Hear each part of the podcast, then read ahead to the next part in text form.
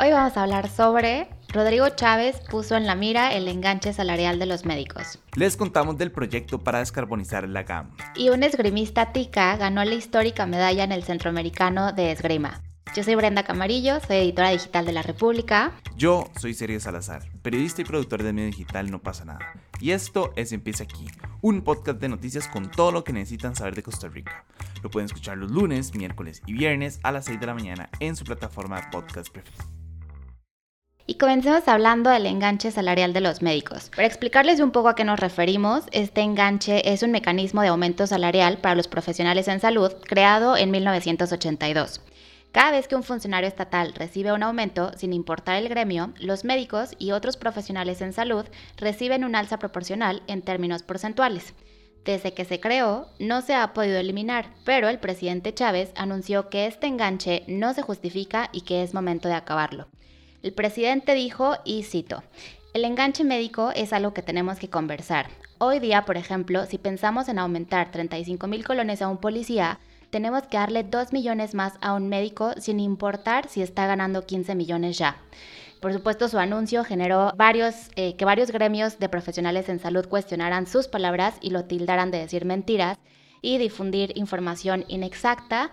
Eh, pues uno, uno de estos gremios justamente fue el Sindicato Nacional de Médicos Especialistas, quienes emitieron un comunicado en el que se lee lo siguiente. Se equivoca el señor presidente cuando dice que no se le puede subir el salario a un policía porque automáticamente se sube el salario del médico. Falso. Sus asesores debieron informarle que desde el año 2015 se hizo una modificación al reglamento de la Ley de Incentivos Médicos para que esta medida no aplique en caso de alzas para funcionarios no profesionales. Por otra parte, es falso que en la caja haya médicos que tengan salarios de 19 millones de colones. Y bueno, incluso sacaron a relucir también el aumento salarial que recibieron los ministros y viceministros de un millón por orden del, mandatario, sin importar que todos los funcionarios del Estado tienen eh, sus salarios congelados por la aplicación de la ley fiscal. Eh, bueno, sin duda un tema, un tema polémico, eh, como bien mencionan ya los profesionales de salud, pues ellos sostienen que no hay ningún médico, ¿verdad?, que tenga este tipo de salarios de, 15 millones, de tantos millones, pero bueno, em, es importante también mencionar que el presidente de la Unión Médica, Edwin Solano, también fue muy firme al decir que no es cierto lo que ejemplificó el presidente Rodrigo Chávez al decir eh, lo del aumento salarial de los policías, ya que existen otras vías para hacer ajustes sin aumentar a los profesionales de la salud. Entonces, eh, bueno, pues a ver eh, qué, pasa, qué pasa en este sentido y vamos a estar pendientes del tema. En otros temas, el proyecto Transición hacia una economía verde urbana está buscando descarbonizar el gran área metropolitana durante los próximos cinco años. Para esto se van a invertir 100 millones de dólares en 20 cantones del país, entre ellos están Paraíso, La Unión, Curriabat, Montes de Oca, San José, Tibás, Santo Domingo, San Pablo, Alajuela, Barba, San Rafael, Desamparados y Alajuelita. La razón detrás del por qué escogieron estos lugares es que 15 de estas ciudades interactúan con el paso del tren en la GAM y las otras 5 se verían beneficiadas con mejoras en las cuencas del Río Grande de Tárcoles. En cuanto al dinero, 10 millones de dólares van a ser donados por el Fondo para el Medio Ambiente Mundial, y los restantes 90 millones de dólares los van a aportar instituciones estatales en especies y trabajo para desarrollar las diferentes obras y programas.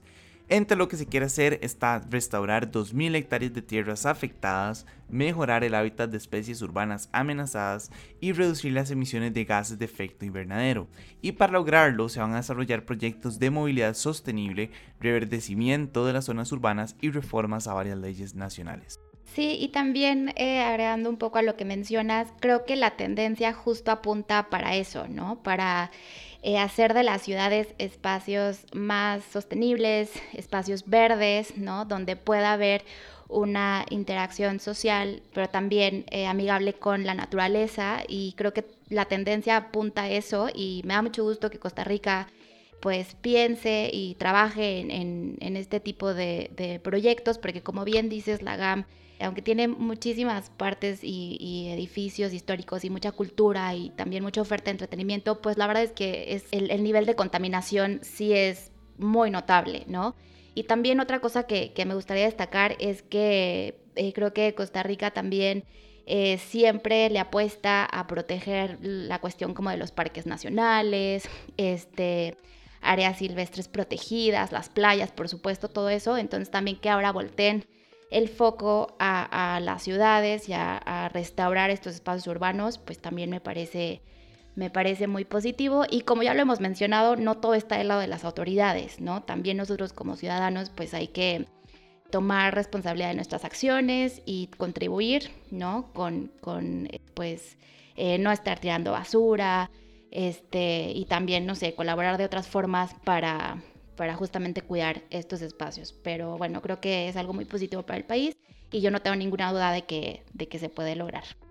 Para cerrar con una noticia positiva, les contamos que el esgrimista talamanqueña Hanna Méndez hizo historia al ganar la medalla de bronce en el Campeonato Centroamericano Mayor de Esgrima en Nicaragua, un resultado que Costa Rica no alcanzaba desde el año 2013. Con esta medalla, Hanna se une a Ciani Vega y Derley Yepes como únicas medallistas centroamericanas en la categoría de florete mayor. Además, Hanna se convierte en la primera mujer limonense en lograr una medalla en dichas instancias.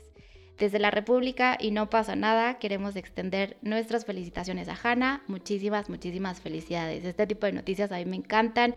Igual creo que son eh, pues un llamado de atención a seguir apoyando el deporte, eh, como ya lo hemos mencionado. Aquí hay muchísimo potencial, hay muchísimo talento, pero falta definitivamente apoyo porque no todo se trata de fútbol, ¿no? Y este tipo de disciplinas, ¿no? O sea, esgrima, que uno pensaría que, que tal vez no tiene tanto auge, ¿no? En, en, algunos países como el nuestro, pues ha tomado impulso y, pues acá, acá están también los resultados.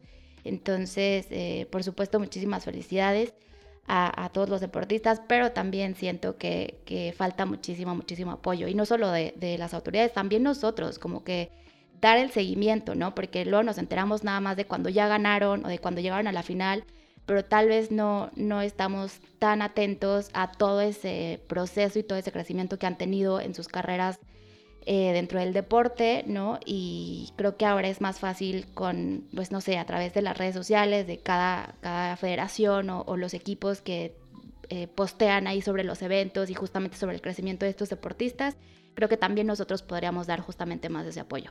Así es, pues eh, apoyemos, apoyemos entre todos más a estos deportistas. Eh, y bueno, eso es todo por hoy, lunes 18 de julio. Yo soy Brenda Camarillo de La República. Y yo soy Sergio Salazar de No pasa nada. Recuerden buscar a No pasa nada en todas nuestras redes sociales y en youtube.com slash no pasa nada oficial. Igual con La República, como siempre les digo, búsquenos en sus redes y en su sitio web para que estén al tanto de todo lo que está pasando en Costa Rica. Les recuerdo que el siguiente episodio sale el próximo miércoles para que estén atentos. Como siempre, asegúrense de suscribirse y de seguir este podcast y darnos una calificación. Tchau.